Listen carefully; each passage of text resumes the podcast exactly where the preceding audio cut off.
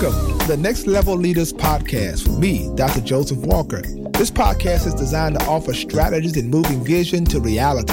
Leaders can expect to be mentored, inspired, and challenged to succeed at the next level. So prepare to be exposed, empowered, and equipped for excellence. Thank you for connecting and allowing this space to become an opportunity for growth and collaborative learning. Now, let's go on this journey together and spark the change we wish to see in ourselves, our teams, and the world. Hi, I'm Dr. Joseph Walker III, and thank you so much for tuning in to Next Level Leader Podcast. I am always excited to have you share with me, and of course, on this platform, I appreciate all of you gather every single week as we come together to talk about leadership. This is the place where leaders gather and we learn from each other. And I'm so excited. Thank all of you for your support, sharing this podcast. Listen, I am so excited to have you share it. It means a lot, and I do not take it for granted. When I tell you I appreciate you, you better believe I do. I truly, truly appreciate you.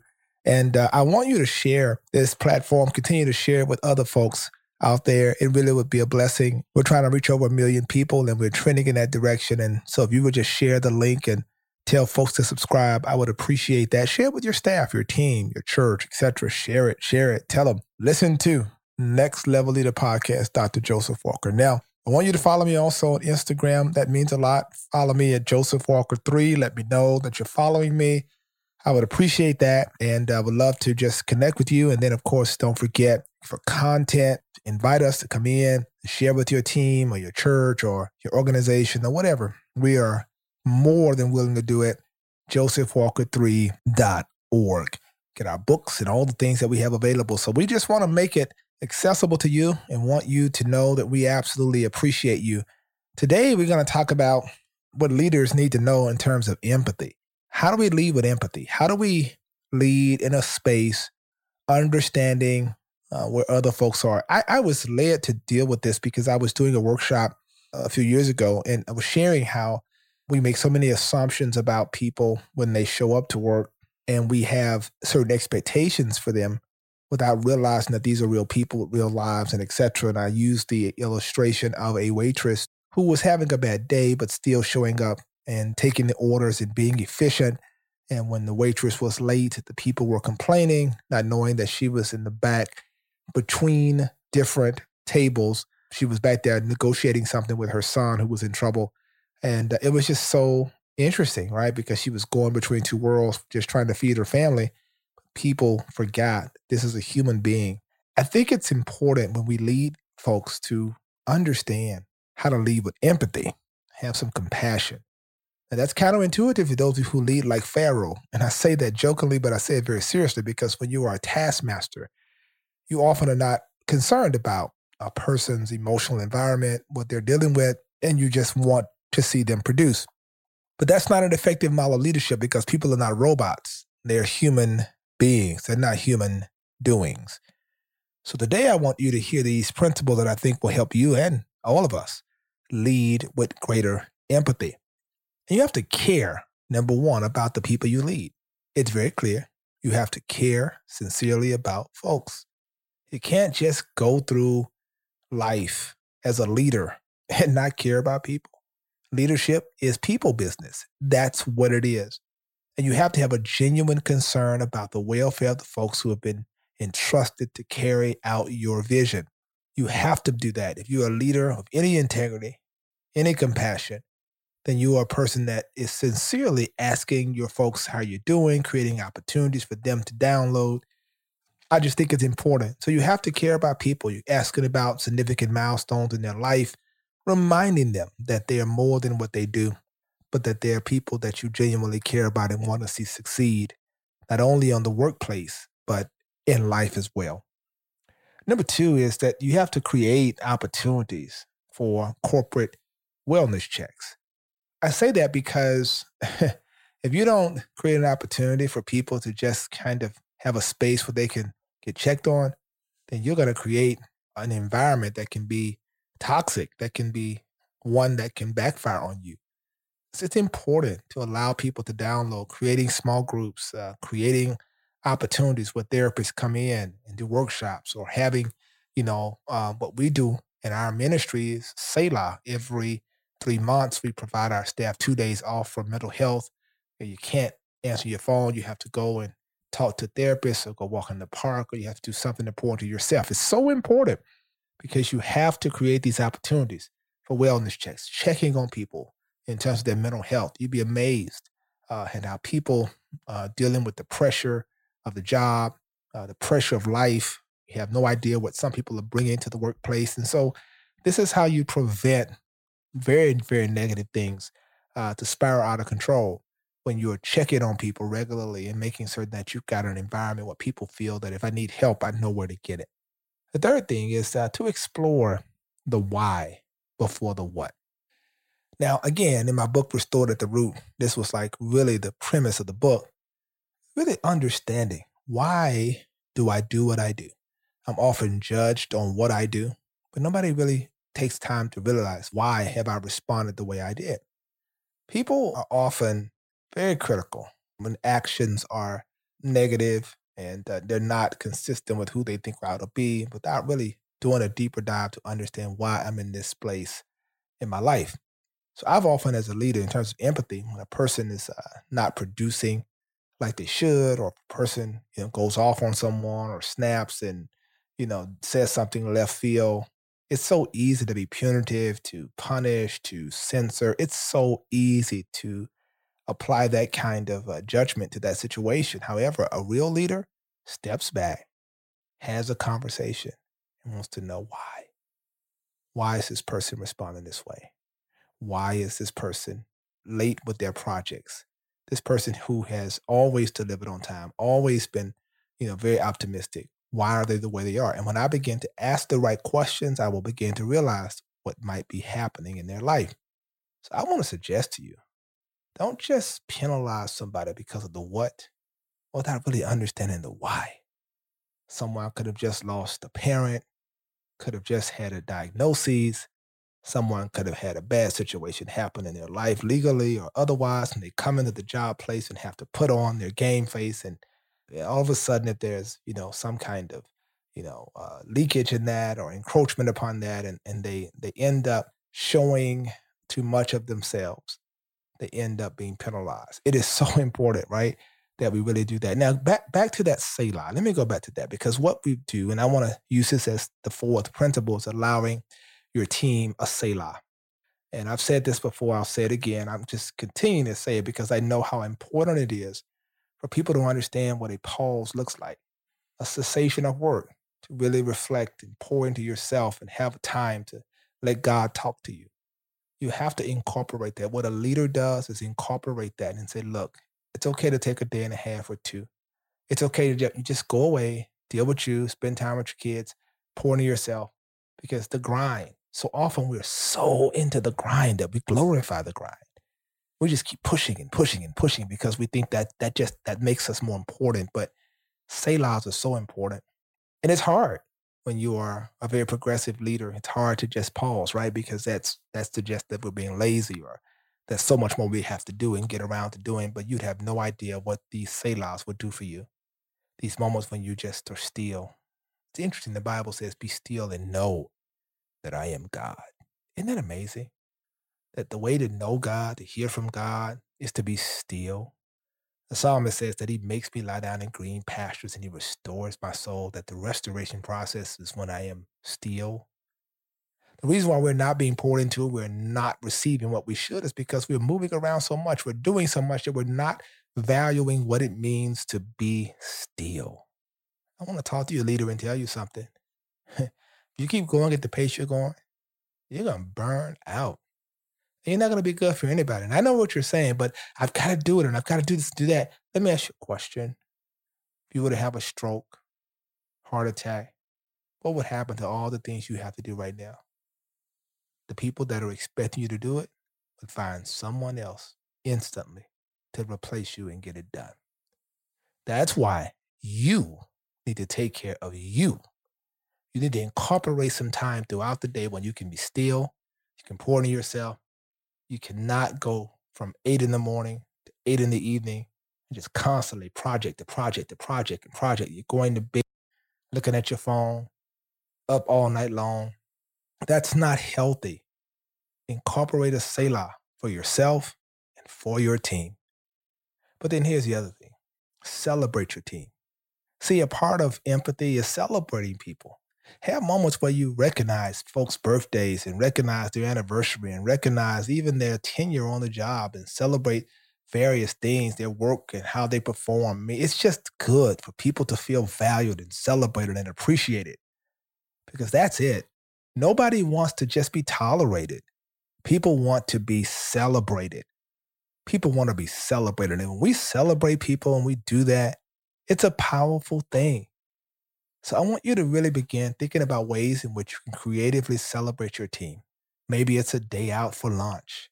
Maybe it's coming in and just bringing donuts to everybody. Maybe it's just having days where you have affirmation statements made by people on the team to each other, just affirming them for the work that they're doing. This is so important.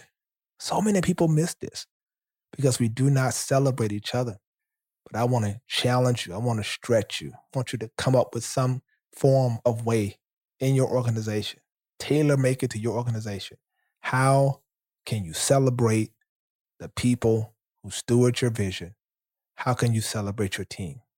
But not only that, but you can also support your team. This is important, right? Because we think about this number six is so critical because when you support people, it means that you have enough empathy for that individual who may need to go do something with their son or that individual who may be scheduled to work during their wedding anniversary and you have a lot of empathy and say, you know, why don't you take off and do this? Or why don't you do this? You know, it's it doesn't make you solve. It just creates a better environment where people feel supported or they get the resources that they need. If a team member says to you, I need better technology or I need, you know, help with this, and you're able to provide some level of administrative support or what have you. I mean, this is what leaders do. You you get the intel and you respond accordingly because you are so serious about making certain that people are successful.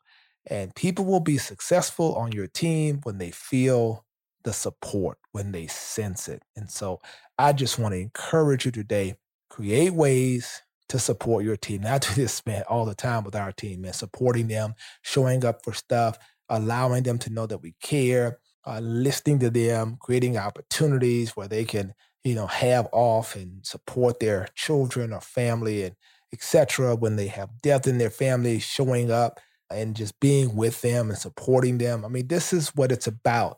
So again, you're not just dealing with just people who don't have emotions. You're dealing with a team of folks who are committed to help make the vision that God has given you come to fruition. So it doesn't hurt anything to support them, to say, I got you. And then even in terms of financially, thinking about their birthdays or thinking about their Christmas and making certain that you do those things that let people know that they're not just doing a job, but they are called to come alongside your vision. And for that, you support them, you celebrate them. And I just think that's so important. And then, of course, as we prepare to go to this final principle today, number seven, I want to review what we have heard. So, number one, remember we talked about caring about people you lead. You have to have a sense of love and support for people. I care about people. Ask yourself, do you really care what happens in the life or what's going on in the experience of the people to whom you lead? Secondly, we're creating opportunities for people. So important, creating opportunities for people to check in with their wellness, whether mental health or whatever, how are you're doing, creating opportunities for people to get it out and to talk. This is critical. Number three, exploring the why before the what. Let me find out why this is happening in this person's life. Let me find out why they did what they did versus just saying they did the what, and as, as a consequence, I will judge them or I will take them out. No, this is about really understanding why a person is in that space in that season. Next, it's about allowing staff Selah or pauses, creating a moment where you say, we, will we'll, we'll make it. We'll still survive if my team had two days off every three months.